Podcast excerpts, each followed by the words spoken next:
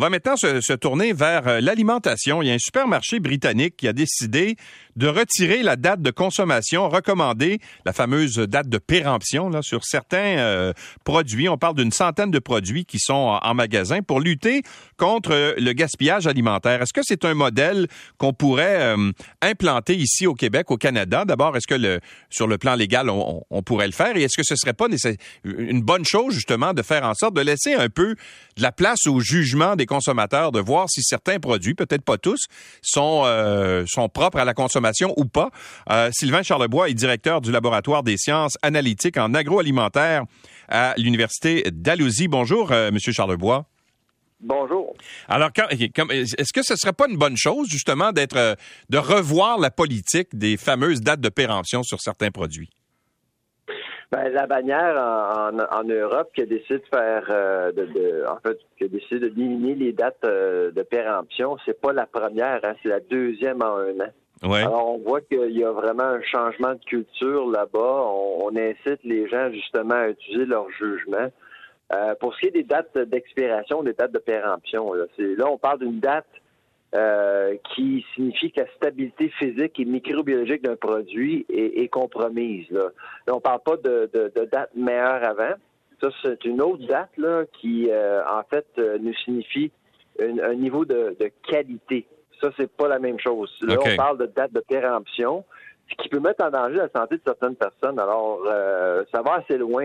Il y a des gens qui sont en forme, qui peuvent prendre le risque, qui peuvent utiliser leur jugement, leur sens, mais il y en a d'autres vraiment qui peuvent pas prendre de chance. Là. Ils doivent euh, justement euh, suivre ces dates-là comme telles. Bon. donc, la différence, par exemple, donnez-nous un exemple de ce qu'est une date de meilleur avant là, plutôt qu'une date de péremption. Sur quel ben, type de produit? Euh, les croustilles, là, en sac, bien conservés. Si le, le produit n'est pas ouvert, là, euh, souvent, on applique une date euh, de 90 jours. Donc, lorsque vous avez un sac de chips, lorsque les chips sont emballés, les croustilles, ben, à ce moment-là, on appose une date qui va jusqu'à 90 jours. Ça, c'est meilleur avant, donc la qualité est avant. Mais, euh, je peux vous dire, Louis, là, la semaine passée, en famille, on a ouvert une bouteille de ketchup emballée il y a cinq ans. Ah oui? carrément, on l'avait carrément oublié dans la dépense. On l'a ouvert. On a ouvert la bouteille. Pas de danger, pas de problème. On a senti la bouteille. Puis euh, tout le monde est en forme. Tout le monde est de bonne humeur ce matin. Alors, euh, mais nous, on a, on a, le choix. On a une chance de prendre euh, des risques parce que, justement, on est en forme. Le plus grand gestionnaire de risques au sein de la chaîne va demeurer le consommateur. Alors, ce qui se passe en Europe, c'est du sur-mesure. On, on octroie le pouvoir au consommateur de justement de devenir le gestionnaire de risque le plus important au sein de la chaîne. Alors, mais est-ce qu'on ne devrait pas s'inspirer de ça puis laisser parce qu'on donnait un exemple dans l'article euh, ce matin de dire par exemple un consommateur qui veut aller s'acheter un je sais pas un légume là, on est capable nous autres mêmes de prendre le légume dans nos mains puis de le sentir puis de le tâter pour savoir si ce légume là est bon en consommation. On le fait dans notre frigo. Alors pourquoi on serait pas capable de le faire à l'épicerie? Effectivement, effectivement. Euh, vous savez, Louis, cette année, le ménage moyen au Québec va dépenser environ 14 000 en alimentation. Là, OK? Euh, entre 2 000 et 2 500 de cette alimentation-là va être jetée à la poubelle. Ah oui? 2 000 à 2 500 Oh, oui. C'est la facture qu'on ne reçoit jamais, mais qu'on doit payer à tous les jours. Alors, si vous voulez diminuer le gaspillage alimentaire, vous allez épargner énormément et vous pouvez en, fait, en même temps vous protéger de l'inflation alimentaire de 10% présentement. Donc, il y, a une part, il y, a une part, de responsabilité du citoyen aussi. Là. Je comprends les, les commerces euh, de garder certains aliments plus longtemps, puis tout ça, mais il y a une part de responsabilité qui revient aux consommateurs. Moi, moi je comprends l'industrie parce que, écoutez, ça fait 25 ans que je fais de la recherche dans le domaine agroalimentaire. J'en ai vu, et j'ai vu plusieurs entreprises fermer leurs portes en raison d'un seul appel, une contamination. Les entreprises ont très peur de contaminer qui que ce soit. Alors, je peux comprendre qu'il y a des réserves, qu'on ne peut pas justement encourager les gens de, manger des produits dont la date de péremption est, passée. Là. Je peux comprendre, mais vous avez raison, Louis. Euh, les plus grands responsables du gaspillage, ce sont les consommateurs.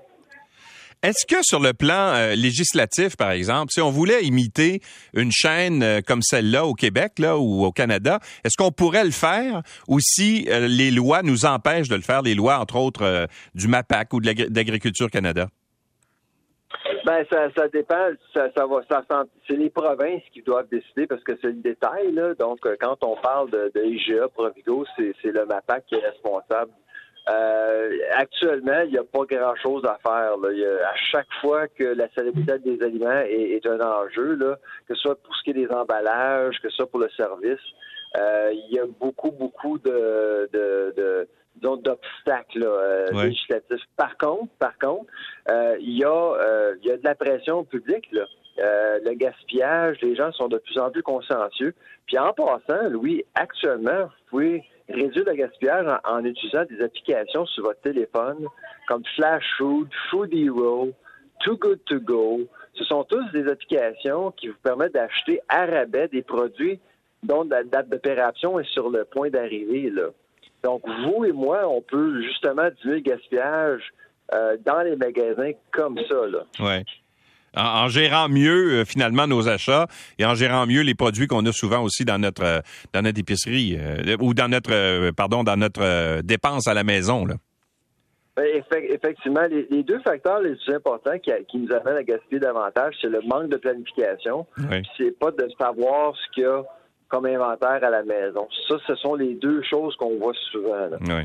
Et, visiblement, vous, euh, votre inventaire à la maison, vous le gérez pas tant que ça, là, une bouteille de ketchup de 5 ans? on, fait qu'on on a la foi en notre, euh, en notre santé, Louis. Ah, OK, d'accord. Voyons-le comme ça. OK. Sylvain Charlebois, merci beaucoup d'avoir été avec nous. Et, surveiller les, les, les, conserves peut-être dans votre... absolument, Merci, au revoir. Sylvain Charlebois, qui est directeur du laboratoire des sciences analytiques en agroalimentaire à l'Université d'Alousie.